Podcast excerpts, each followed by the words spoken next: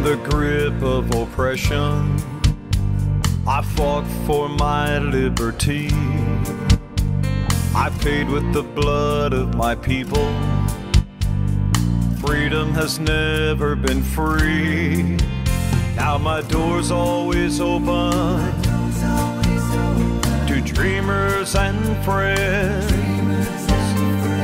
When I'm attacked, I protect and defend, because my name is America.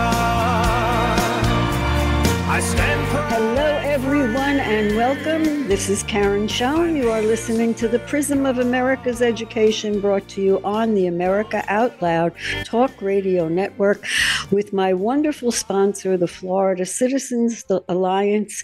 Folks, the Alliance is doing amazing things with our micro schools. If you don't know about them, please contact me and I will be happy to set you up with the right person, and you can learn how you can get your child, your children, your grandchildren, anyone's children out of those indoctrination clinics which are masquerading as public schools. Folks, it is so sad to see. I checked the N A E P, which is also considered the uh, nation's report card. Florida students, eighth grade, reading scores, twenty-nine percent of the kids are proficient in reading, twenty-nine percent. twenty-three percent are proficient in math. This is where our tax dollars are going. I think it's time we should sue the Department of Education for not fulfilling their job of educating our children, because they certainly are not doing that. And because this is a show about education, this past week has been an amazing historical week. And when I talk about history, I always like to talk to Bill Federer, because he fills in those gaps that were never reported in school. So Bill is going to be our guest today. But before we, I bring on Bill, I want to read you something, because this to me set the stage of what we are experiencing today. And I'd like Bill's comment on it. This was written by Woodrow Wilson after he lied and signed the Federal Reserve Act. He said, "I am a most unhappy man. I have unwittingly ruined my country. A great industrial nation is controlled by its system of credit. Our system of credit is concentrated. The growth of the nation, therefore, all of our activities are in the hands of a few men. We have come to be one of the worst ruled, one of the most completely controlled and dominated governments in the civilized world. We are no longer a free government by a free opinion, no longer a government by conviction and the vote of the majority, but we have become a government by the opinion and duress of a small group of dominant men." Nothing to me is more true than that today. It doesn't matter when this was written. This is what we are experiencing. And the Federal Reserve, to me, is at the bottom of all of this. And I don't think people understand what the Federal Reserve is and how it came about. And I'm going to ask Bill if he can explain it to us. But before I bring Bill on, I want to tell everyone, go to Bill's website and make sure that you sign up up for the American Minute. You will be blessed to be able to understand what our history is about. And Bill sends out the most amazing emails. Every day you get a piece of history in your email box. Thank you so much for joining me, Bill. It is always wonderful to have you on. So what do you think about Woodrow Wilson? What did he do to America? Yeah, well, the banking system during the revolution is we had fiat currency called the Continental, and you would have the Continental Congress go to farmers, say, we need your supplies, we'll give you this piece of paper. But the federal government didn't have any gold backing it up, so it's called fiat currency. The British would come to farmers and say, we'll pay you in gold for those same supplies. And so you had different farmers, sometimes siding with the British and sometimes siding with America.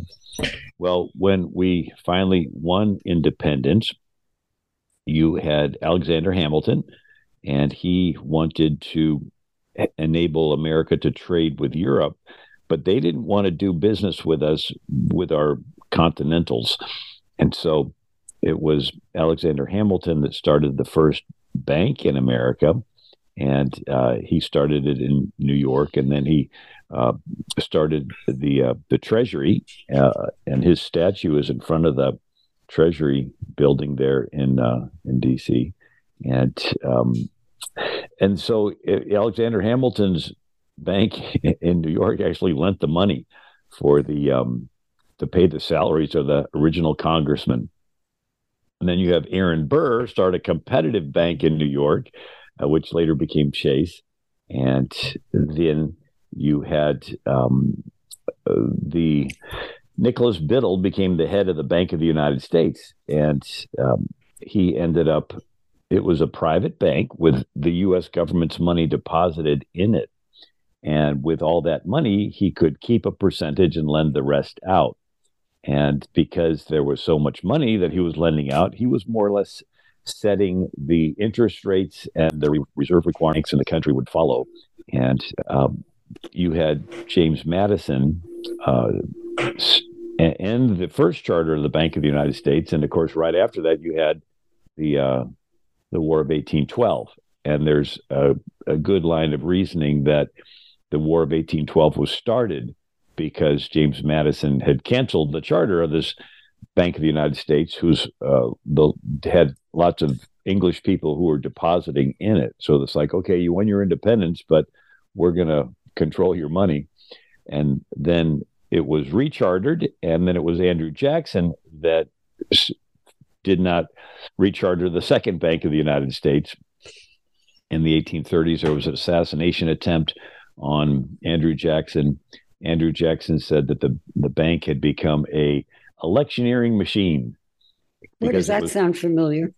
It, it was pay, it, you know, funding the campaigns for different congressmen and senators. And of course, when they would get elected, they would be uh, making decisions in favor of this bank. And then Nicholas Biddle would have the bank uh, buy newspapers and write editorials slamming the politicians that didn't go along with him. And um, and so when Andrew Jackson uh, refused to put the federal money in the Second Bank of the United States, Nicholas Biddle had his paper uh, do all kinds of negative um, articles and editorials about Andrew Jackson, accusing him of destroying the Constitution because Um, you know, there's enough of these politicians that were voting for the bank, and, and they said, well, he's, you know, going against all these politicians' will. Well, you know, the editorials, if you just go back in history and look at them, so it makes Andrew Jackson look bad. But then you realize it was, there's one editorial or one cartoon that somebody did of Andrew Jackson with a sword and chopping off the heads of this multi-serpent monster, like a Medusa. So there's like all these snakes with all these heads with all these politicians on them, but then, then behind it all is Nicholas Biddle with his Bank of the United States controlling all of them. And um, and so when Andrew Jackson uh, first pulled the federal the federal money out, but then second, um, in, you know, took away the charter, there was no federal bank in America up until Woodrow Wilson, and um, he pushed it through. There was a panic in eighteen ninety-seven.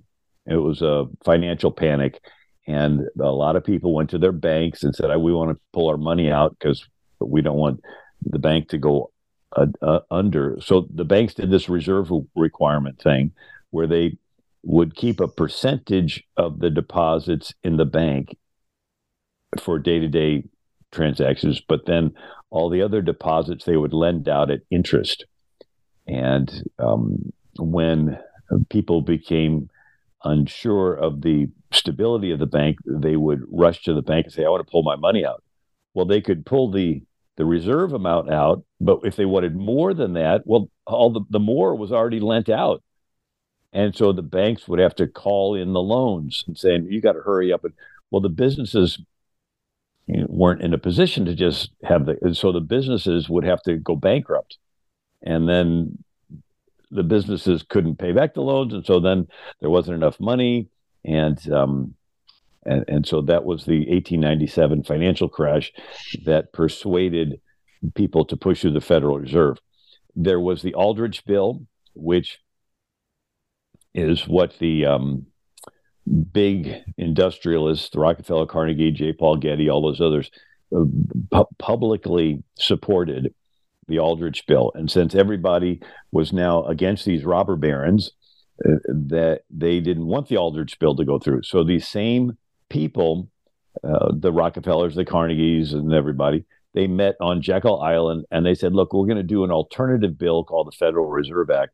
And then everybody will think it's the opposite of the Aldrich Bill, and but nobody will know we're behind it. And so they pushed it through. It's called the Federal Reserve Act, and it's a uh, a private corporation with twenty-four regional banks that has stock. And who owns the stock? Well, it's these same uh, industrialists. And so they they basically um, it, it's not a federally it's not a it's, a federal government entity. It's a, it's actually a private entity that is somewhat regulated by the federal government, but the, it's the regional banks that have the stock that is owned by these major industrialists, so forth. So, um, but, but it was sold to the country as this would prevent another financial collapse.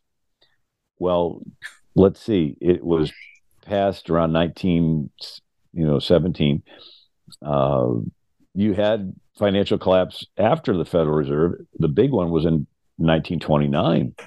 And the, uh, and it, it was people that look at it in history say, well, was the Federal Reserve not, not functioning, or was it an intentional crash that benefited the people, uh, that, um, were in a position to, to benefit from it.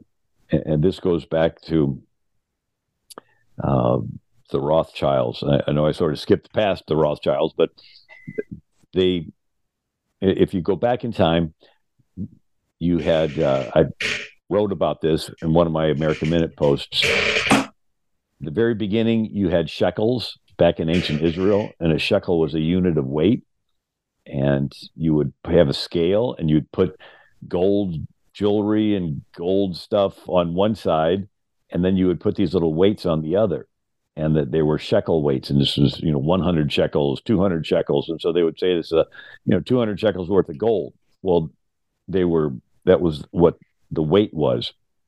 And uh, it wasn't until six hundred B C that King Croesus of Lydia invented coins that were a weight of the precious metal itself. And so uh, that was the first gold coin. Actually, he mixed gold and silver, and it was called electrum or something. Uh, but as soon as you did, then you had politicians mixing cheap metals in with the gold and the silver and lead, and and so they were more or less inflating the the, uh, the currency with, with cheaper metal. The then beginning clip- of inflation, isn't it? And then you had clippings, and so the Romans had these coins, but they were silver, and, and people would clip the little edges off. And, you know, you'd get a coin, it'd have an edge clipped off, but you're like, well, you know, let's just do the transaction anyway. Well, all those clippings would be saved up, and people were, were making... And to counteract that, they would put ridges around the edge of the coin. And so on your quarter today, you see these little ridges all around the edge. Well, that was to show if there had been a clipping. And, um, but now, you know, our coins are not made out of precious metals anyway. But and then China invented paper currency, uh, Kublai Khan. Uh, so when Marco Polo went over to China in the twelve hundreds, um, he was amazed that you could buy lots of stuff with a piece of paper. And it was Kublai Khan, and the piece of, and it was called the Yuan Dynasty. And so his paper, piece of paper was called the Yuan, and it still is to this day. And um, and so people would use it for transactions, but then Kublai Khan printed too much of it, and people began to not want to take it. And then the emperor ordered that they had to take it, but nobody wanted to. And so Marco Polo, when Kublai Khan was getting ready to die, he's like, you know, this this Yuan dynasty is going to collapse as soon as he dies, because nobody's going to want to take this. And so supposedly Marco Polo was given, given a gold bar that had uh, sort of a passport with markings of the emperor saying, you know, let Marco Polo have, you know, passage. And so he was able to go all the way back to Venice, Italy. Um, but uh, and so then you had in, in Europe, people would have their gold and they would keep it in their house. They would have a at either a fortified room or a safe house or something that was a it was like a little treasury house on their estate, built like two stories high and no windows on the first floor and stone. And, and you have to go upstairs to get in. So it would be like a counting house is what they called it. The king is in the counting house, counting out his money. Um, and so the, the, the, uh, but you'd have to sort of guard it. And then you'd have these people coming along like the Medicis, and they would have really big counting houses, and you could store your money in there, and they would lend a little bit out and increase the amount of money you put in there with, with interest. And of course they would make money on the side themselves. And, and so when you did a transaction, instead of going down to the banking house, taking out your gold coins, go buying something from your neighbor, they would take the gold coins right back to that banking house, but put it in a different drawer. The banking house said, you know what, uh, just write on a piece of paper that you wanted and sign it and say, you want to move some gold out of your drawer and put it into this other guy's drawer. That way you can carry out your transaction and not have to carry gold away from the, the counting house and then back to the counting house and risk getting robbed on the way.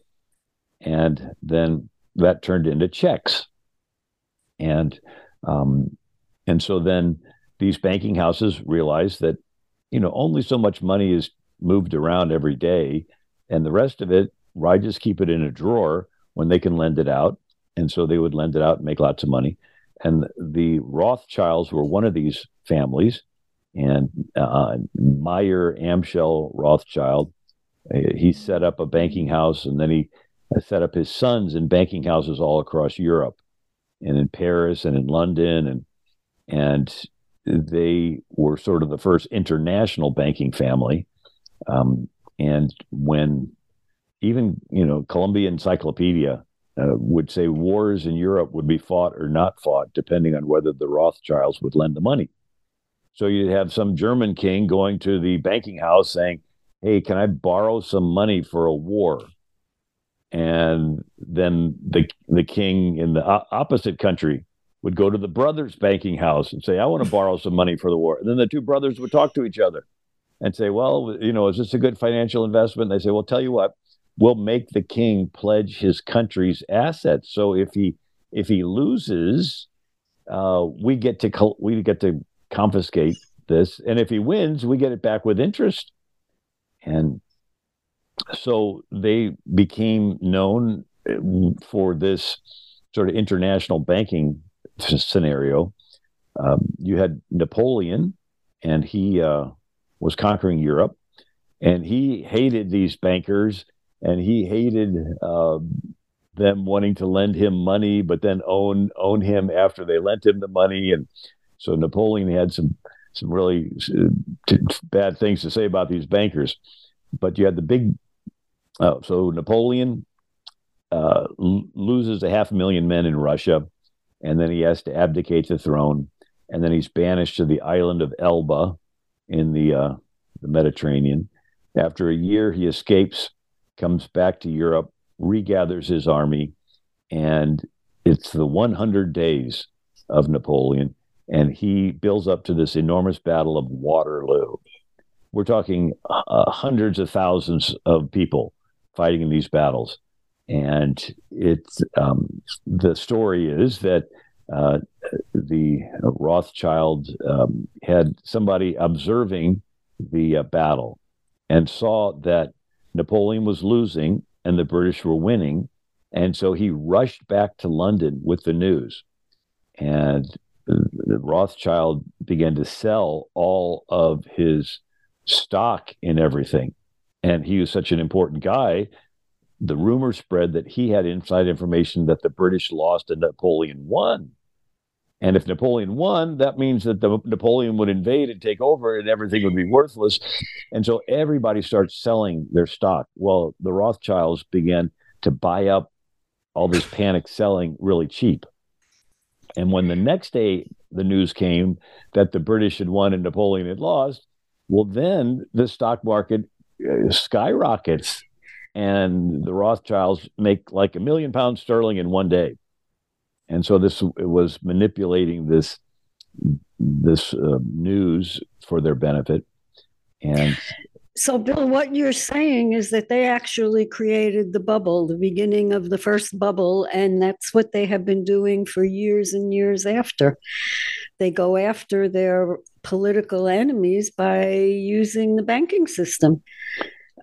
Yeah, and, and so then the European bankers lent money to um, uh, Santa Ana and lent money to Mexico. And when Benito Juarez got in, he refused to pay the bankers. And that's when the French sent their army and it landed in Mexico. And you had this war.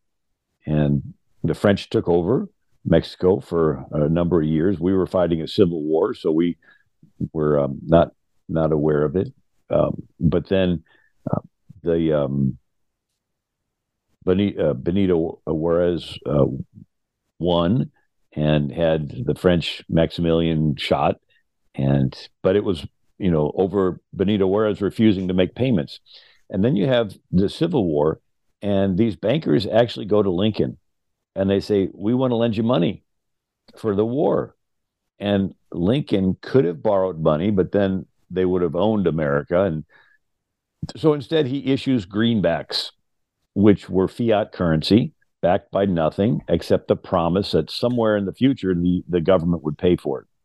And so people began to buy these greenbacks and use these greenbacks, and, and Lincoln raised like, you know, seventy-five million dollars to help finance the North during the Civil War.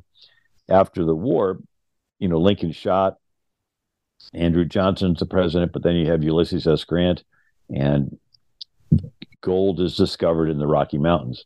And Ulysses S. Grant, in one of his addresses to Congress, he says, a strong box of precious gold has been discovered in the Rockies, and we're forging the key to unlock it. And, and this is just in time for us to use to pay off these greenbacks and the Civil War debt. And, um, and so, you know, all those greenbacks did get paid off, and then our currency was backed by gold, and things were going really good. Um, and then uh, you had um, other countries supposedly were learning how to counterfeit our, our dollar bills, like you know Russia and other ones, and uh, and then coming to the banks and presenting these dollars, saying, "Okay, we want our gold." And Nixon was the one that, that said, "Okay, well, we're going to have all of our gold taken." And and so he said, we're we're going to no longer redeem your dollars in gold. So if you show up at the bank, I got this, they would call it a gold certificate or a silver certificate. Um, we when we got married, um, somebody gave us thirty-one dollar bills, but they were one dollar bills, and it said silver certificate, which means you could you could take it down to the bank and say, I want Uh, a do- you know, this redeemed in silver. And I had it, I wanted to put it somewhere safe, so I put it in my wife's uh, jewelry box. And, um, but we were, uh, you know, a young couple, and we didn't have much money. And so she needed money for groceries. And I come home and she goes, I found thirty dollars in my jewelry box and I used it to buy groceries. And I'm like, oh, those are silver, silver certificates. You know, we probably could have got a couple hundred dollars off of that. Um, but, um, But anyway, um, it was Richard Nixon that decided to unhook the the U S dollar from the gold standard. Is that how we became petrodollars, where the oil backs the dollar now, or hopefully continues to? But is that where all of this came about? Um, well, that that actually was um, Franklin Roosevelt and the uh, Saudi, Standard Oil Company discovered oil in Saudi Arabia. So oil was first discovered, was it was from whales, uh, whale blubber, and they boil it down to make this really clear oil that they would use in whale oil lamps. And you probably see them in museums, these glass lamps, and they would have like a wick, and they would burn it. And uh, but because more and more countries wanted to have whale oil lamps, that you began to have them hunting for whales, and not just Massachusetts people, but now, you know, Russia and Japan, everybody's hunting whales for whale oil, and the poor whales are being hunted to almost extinction until they're saved when there's the Drake oil well in Pennsylvania and, around eighteen forty-nine, and um, and then there's another oil well discovered in Oklahoma, and then you begin to have more oil. So basically, it was the oil industry that saved the whales. Oh, isn't that so wonderful?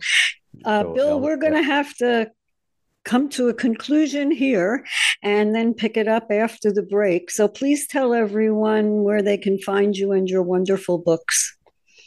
American Minute dot com, American Minute dot com. And this, um, this talk is, uh, you can sign up for a daily email on that website. And folks, the emails that you get are phenomenal, and you will get a piece of history, and you will learn about it, just like we're learning about our history of money. So don't go away, folks. We'll be right back. This is Karen Schoen. You're listening to the Prism of America's Education, brought to you on the America Out Loud Talk Radio Network with my wonderful sponsor, the Florida Citizens Alliance, and that would be go f l c a dot com. Sign up and get our newsletter as well, and learn how you, what you can do to help save our children. Don't go away, folks. We'll be right back. Millions of Americans are needlessly suffering from the long-haul effects of the toxic spike protein. Doctor Peter McCullough and his team at the Wellness Company designed their spike support formula to counteract harmful spike protein from covid nineteen and vaccines, so you can feel your best. Go to out loud care dot com today and use code OUTLOUD for twenty-five percent off your first order. Whether you're an independent, a Democrat, or a Republican, one thing remains true. Airborne viruses love us equally. You've all heard Malcolm and the great Doctor Peter McCullough talk about the advanced nasal solution Cofix R X. Cofix is made in the U S A and recommended by thousands of doctors and pharmacists nationwide. Spray goodbye to colds and flus with a Cofix R X nasal solution cleanse.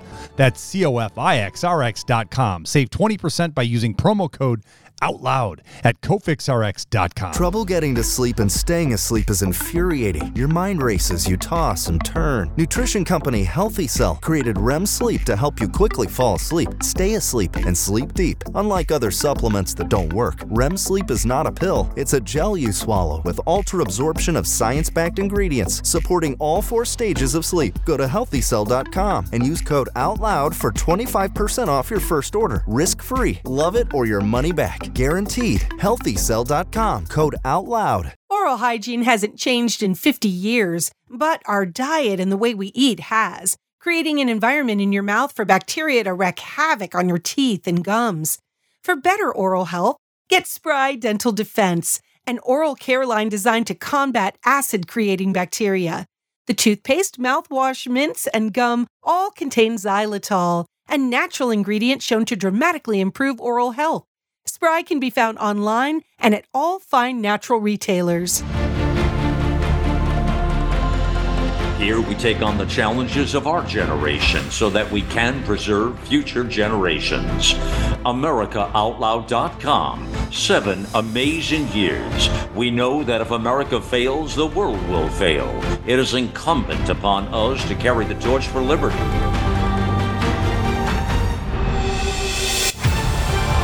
America Out Loud Talk Radio. Liberty and justice for all.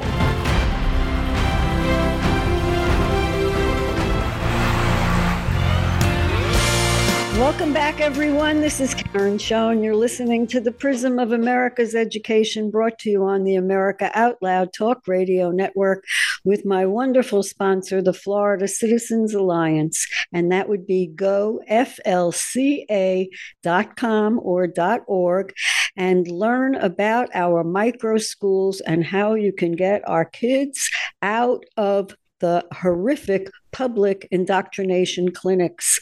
Uh, the, this is a very exciting program, folks, and the most important thing that you will learn is that you are not alone. Your child is not alone, and the good news is the children that have been educated through a homeschool program are thirty percent ahead of the children that have been in public school. So you will be doing an amazing thing for your child. The best gift that you can give a child is to teach them to read and learn our wonderful American history. And this is a week that we have had several important historical dates uh, to remember, like June sixth. And what was June sixth? Oh, how many people have no idea what D-Day was and why it's important to America? And then this coming week, we're going to be looking at Flag Day, and most people have no idea what the Old Glory was and why we shouldn't be burning it, why we should be revering it. Bill, I have asked Bill Federer to stay with me for the next segment so that he can explain, Bill, what is D-Day and June sixth? What does that have to do with our American history? Yes, well, you had two forces. One was Imperial Japan, and for decades they were taking over areas of the Pacific, and they invaded China. In Nanking, China, they had actually a massacre.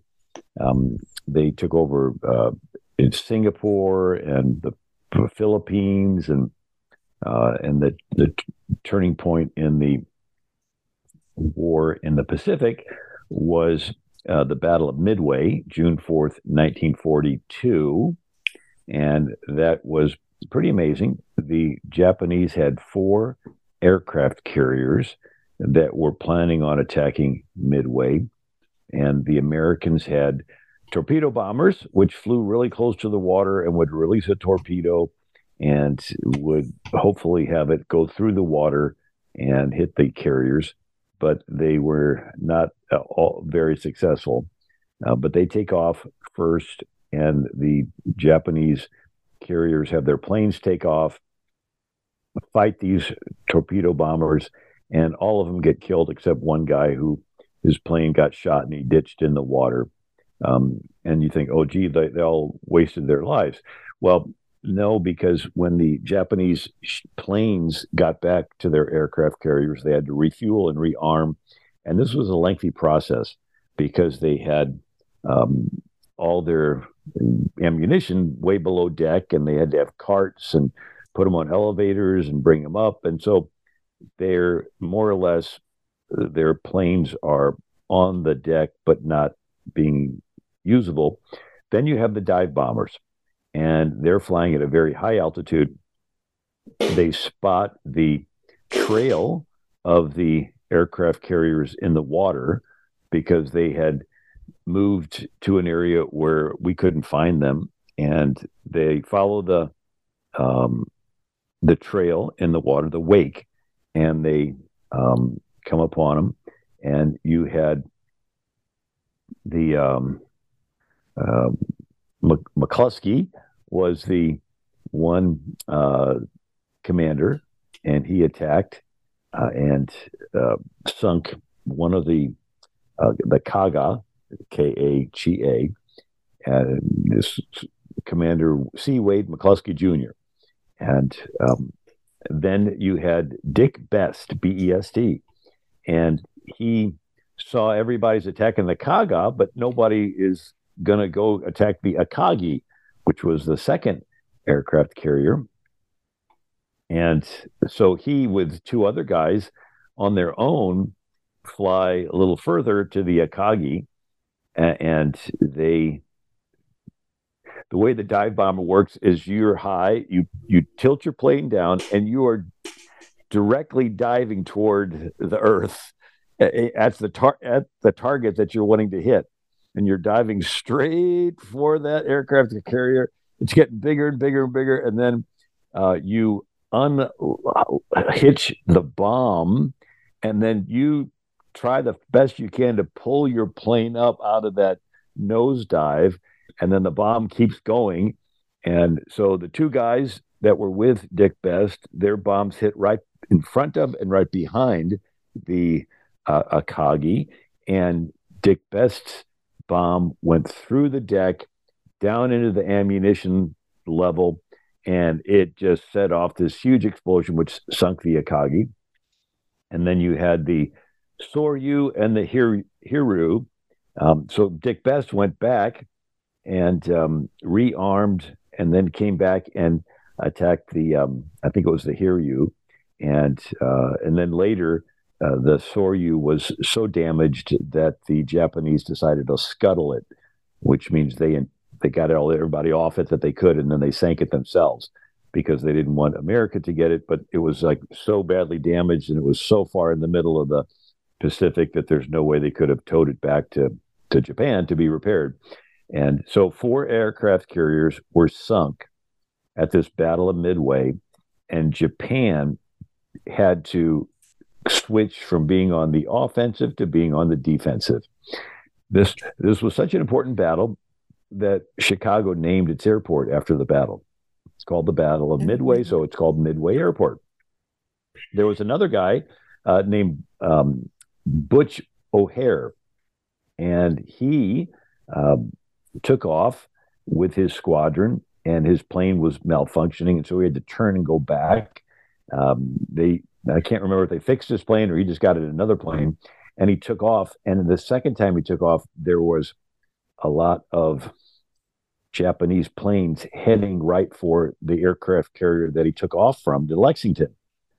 And so he's like the only plane, uh, and he just flies right at this uh, entire squadron of Japanese planes, and he's like shooting them right and left and following them and circling him and hitting him, and then he runs out of ammunition, and he's like clipping their wings with his wing. And I mean, just uh, unbelievable, uh, courageous.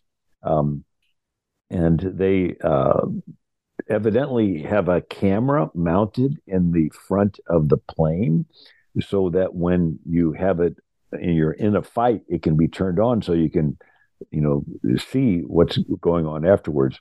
And so they, they saw this courageous, um, you know, attack. So single-handedly, um, O'Hare took out nine Japanese bombers, which were headed straight for the aircraft carrier, the Lexington.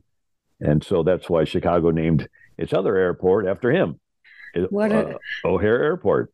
What an amazing group of people, so courageous and fighting for the idea and the concept of a free republic, which we have no idea what that is anymore, and the right to work, to revere our flag, which now becomes a symbol to burn, because our children are not being taught what this is really all about.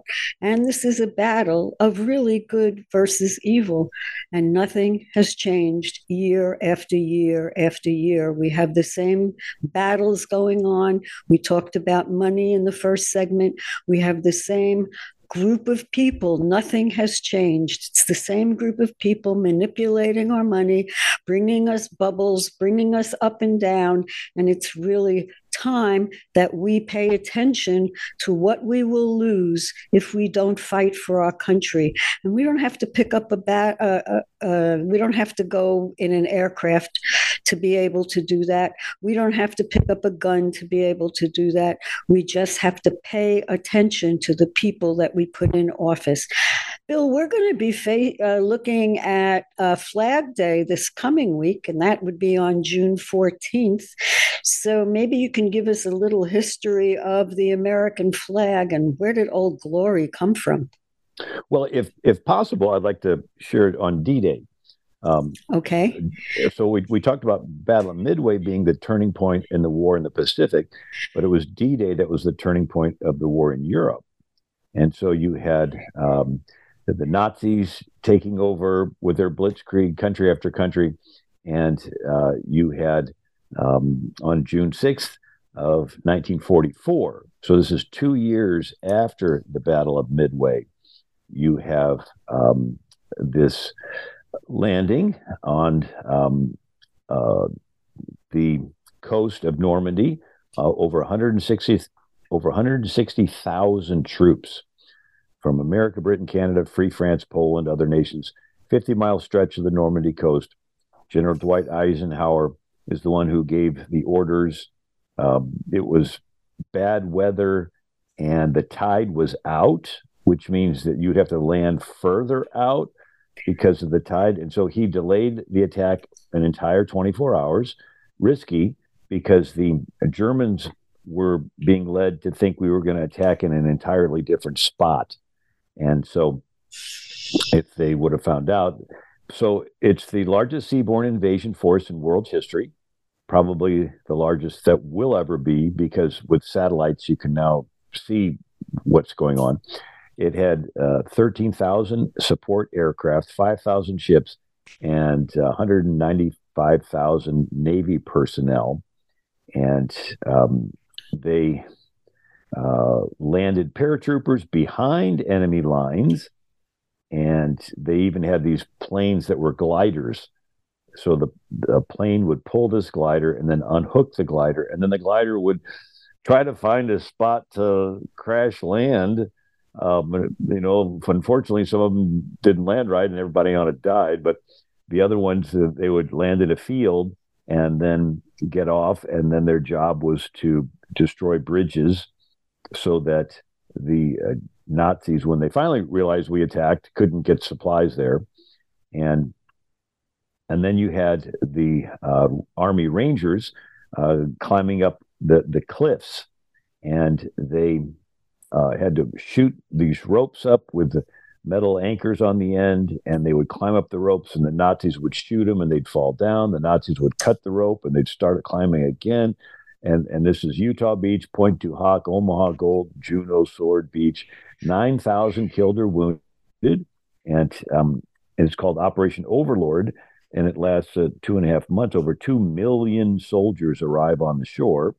They're able to push the Nazis out of Paris um, in a month and a half, August twenty-fifth, forty-four, and then they uh, begin to push the Nazis back until finally, Uh, in July of nineteen forty-four, uh, they um, are getting close to Berlin, and then, uh, or excuse me, um, uh, the, they pu- push the Nazis back, and then there's the Battle of the Bulge, in which the Nazis try to do this blitzkrieg to to push America back out, and they can't. And then it was then finally April forty-five that um, uh, Hitler reportedly blew his brains out in Berlin, and the war was over.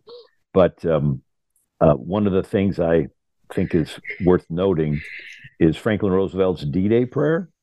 And so he gives a prayer uh, on D-Day, and he it's broadcast, and the entire nation is listening, and lots of people all around the world. So it's considered probably one of the most listened to prayers.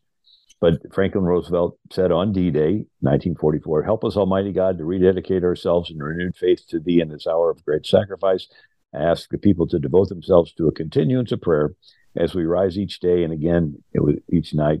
Spit let the words of prayer be on our lips, invoking Thy help for our efforts. Give us strength, and O Lord, give us faith. Give us faith in Thee, and with Thy blessings prevail over our unholy forces of the enemy. Um, let a peace that will let all men live in freedom, reaping the just rewards of their honest toil. Let Thy will be done, Almighty God. Amen." And uh, that a prayer just this year uh, has been added to the World War Two Memorial in Washington, D C, thanks to the efforts of Chris Long of the Ohio Christian Alliance, getting his Congressman Bill Johnson and Senator Rob Portman to put forth the bill. It was pushed through ten years of uh, effort to get it through the U S Congress and the funding and the Parks Department and all these agencies that are this huge bureaucracies, that the last thing they want is something that acknowledges God. And so he had to wrestle through all of that. Uh, but finally, they put uh, four bronze plaques with Franklin Roosevelt's D-Day prayer that I read an excerpt of in the Circle of Remembrance. And it's about fifty yards away from the World War Two mem- Memorial in Washington, D C. And to my knowledge, it's the only mem- uh, uh, place that's dedicated to a prayer in all of the mall there in the D C area. It's not just a quote mentioning God, it's dedicated to a prayer. And in that prayer, Roosevelt said uh, that they were in a struggle to preserve our republic and our religion and our civilization. And you think, well, religion? Wow. What, what, well, he passed out Gideon's New Testaments and yeah. wrote the Psalms to all the soldiers. We How quickly we forget, and how sad that is, that these brave men fought so hard so that we would be able to denounce God and burn our flag and teach our kids that our country is horrible. That is unbelievably disgusting to me and very sad. And it's up to us to make sure that our children know that we live in a republic, not a democracy, and that good men fought and gave their lives so that we would be able to have the freedom to do what we choose. And what we choose should not be to the detriment of our fellow Americans and to our wonderful country. Bill, we have only a few minutes left, and I would like to talk about the flag for a few minutes. So if you can give us your wisdom on the flag and how we should be teaching our children to revere it and not burn it. Yeah, so you had the the first flag was actually the, the pine tree flag. So the British Empire had a navy that had ships with lar- large masts, these you know pine trees that they'd turn into these poles that they would put in your ship that they'd hang sails on.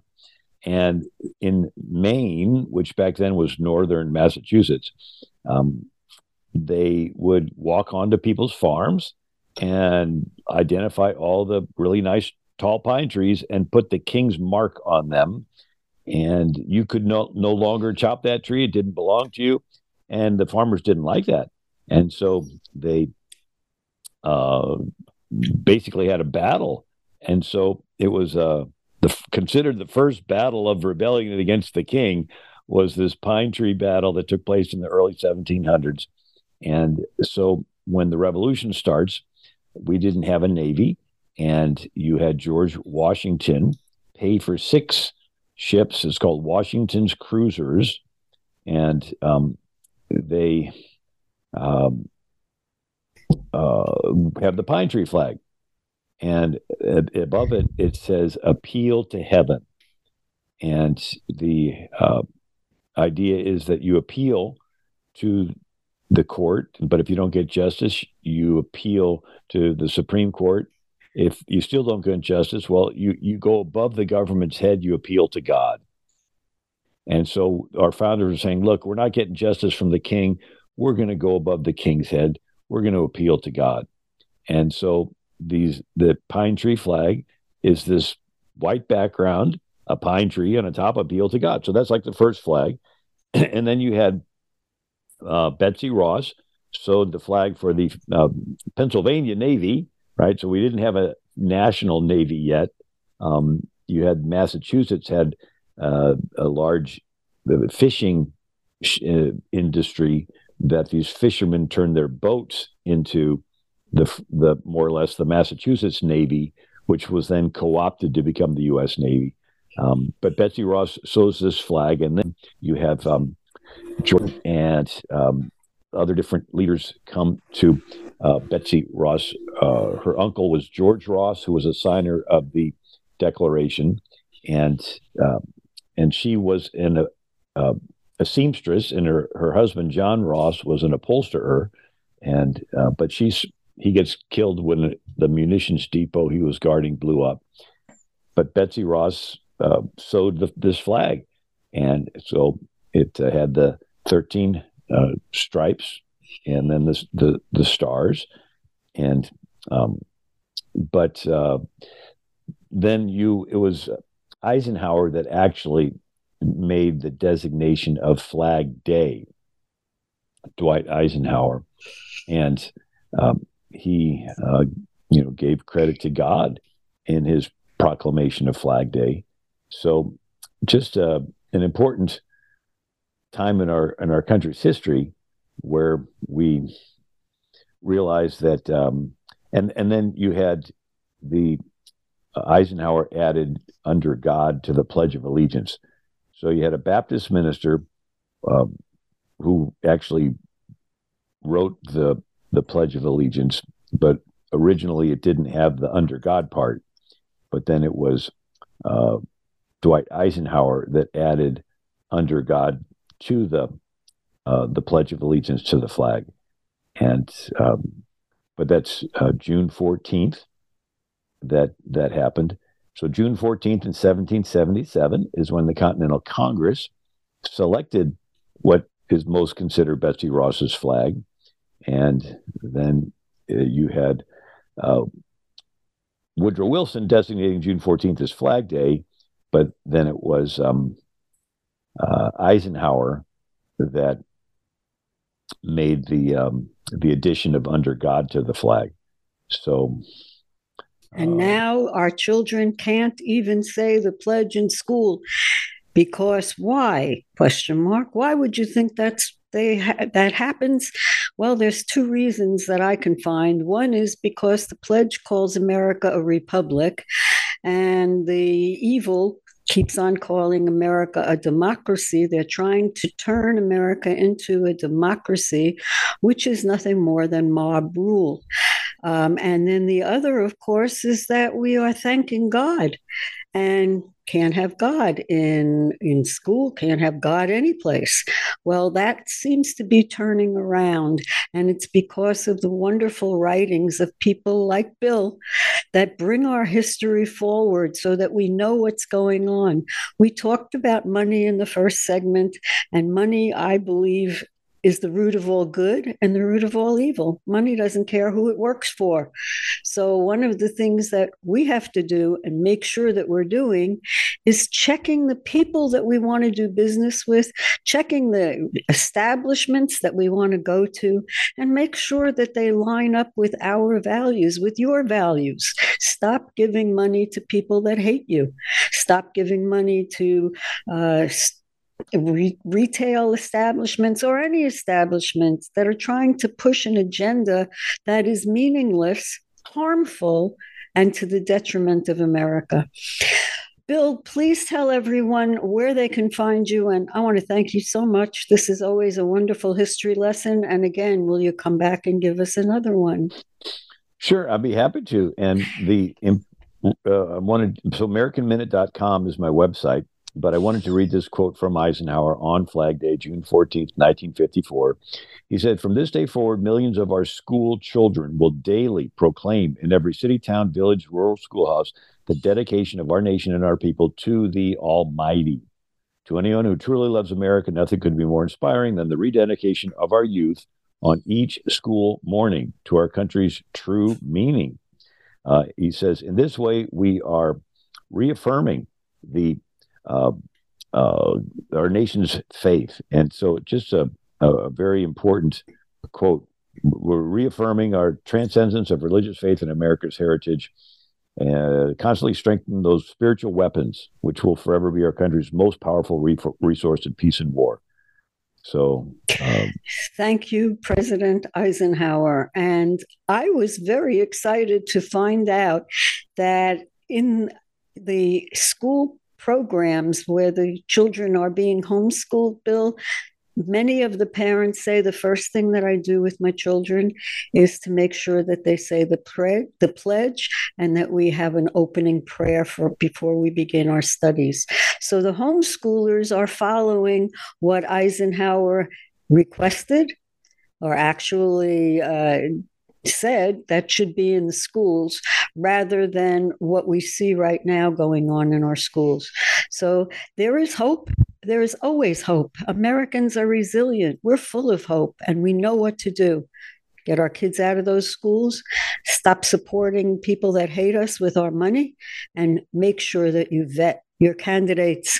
That is the most important thing, to make sure that the person that is going to represent you in a representative republic is going to say what you want them to say. If they don't hear from you, they can never know. And that then becomes our greatest challenge. How do we get our representatives to follow us when we don't talk to them? So we have to talk to them. We may not want to. And if you don't want to, that's okay too. You can call them in the middle of the night, leave a message on their answering machine, and they'll get the same message, and you don't have to talk to anybody. The most important thing that we have learned is that we must get involved. We cannot sit back any longer and expect others to help us. There isn't going to be any help. And we have to pick up the mantle, and we have to carry it ourselves. Folks, you have been listening to Karen Schoen and Bill Federer. This is the Prism of America's Education, and we are brought to you on the America Out Loud Talk Radio Network with my wonderful sponsor, the Florida Citizens Alliance. Go F L C A dot org. You can visit my Substack, which is karen schoen dot substack dot com, and look at my articles. You can go to Karen B. Schoen. I had to change it to Karen B. Schoen, not Karen Schoen.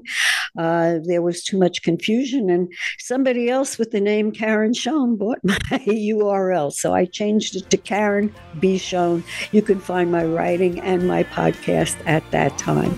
Thank you all for listening, and we will see you again next week. America, yes, America.